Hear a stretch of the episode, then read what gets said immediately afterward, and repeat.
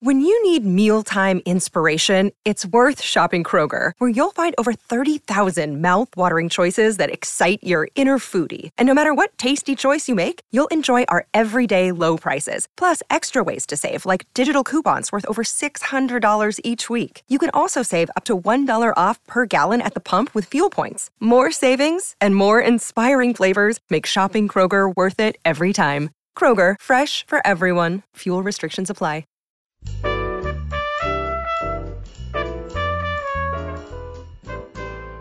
You're listening to Behind the Mic with AudioFile Magazine. We have Emily Connolly here, and she's giving us a lot of really good recommendations for some fabulous fantasy listening. Hello, Emily. Hi, Joe. Are we going three for three?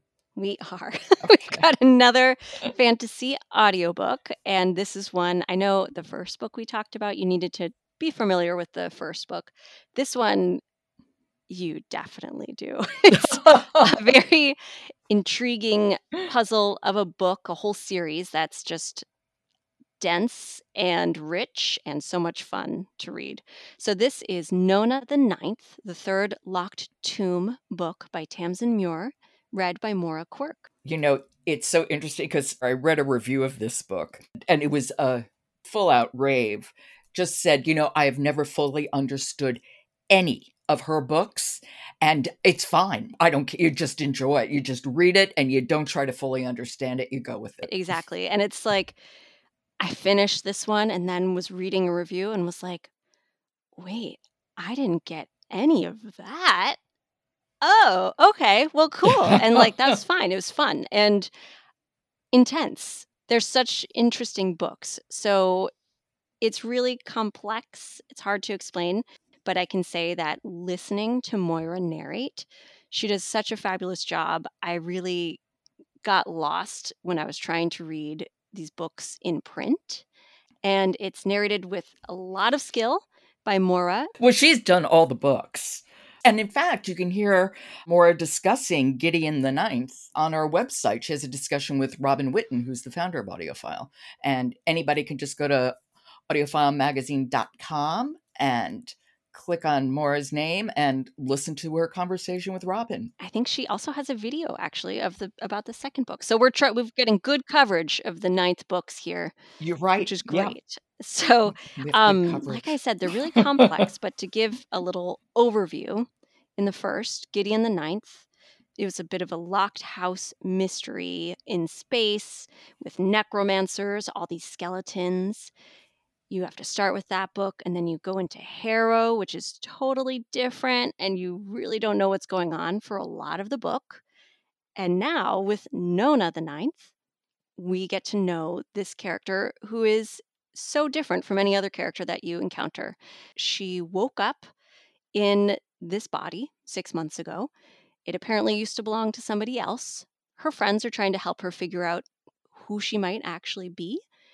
But in the meantime, she's going, helping out in a classroom. She's planning her six month birthday party. She's obsessed with every dog she meets. And they're all trying to stay alive because the world's kind of falling apart around them. And I am going to say this because it would matter to me.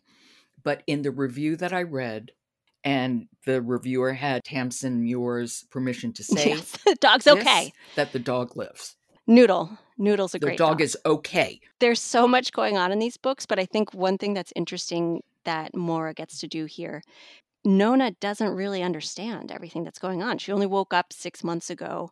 There's also a lot of interesting things happening with different people's spirits being in different bodies. So Moira gets to play with that. And you just have to kind of think of these books as like a really big puzzle that you get to look for clues in. Well, why don't we hear a little? Because I'm such a great fan of Moira Quirks. Yes, let's listen. So we're hearing Nona from the beginning of the audiobook. She's describing her dreams to Camilla, who's recording them when she wakes up. Okay, this is Nona the Ninth, and it's Locked Tomb Book Three by Tamsin Muir, read by Moira Quirk.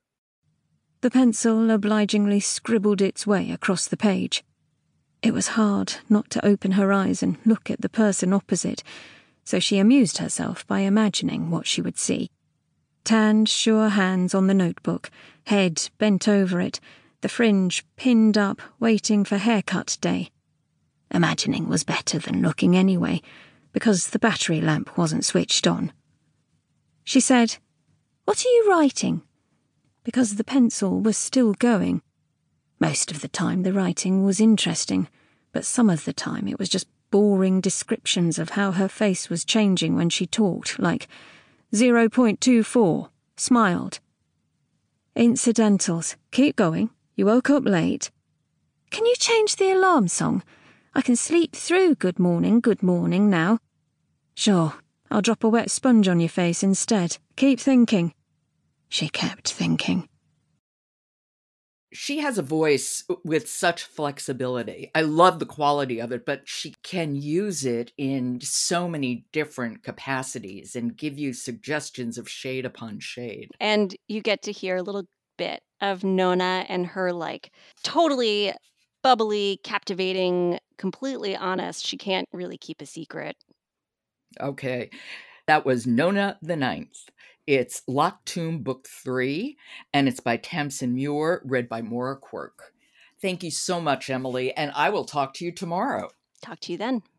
Simon & Schuster Audio is the sponsor of today's episode of Behind the Mic.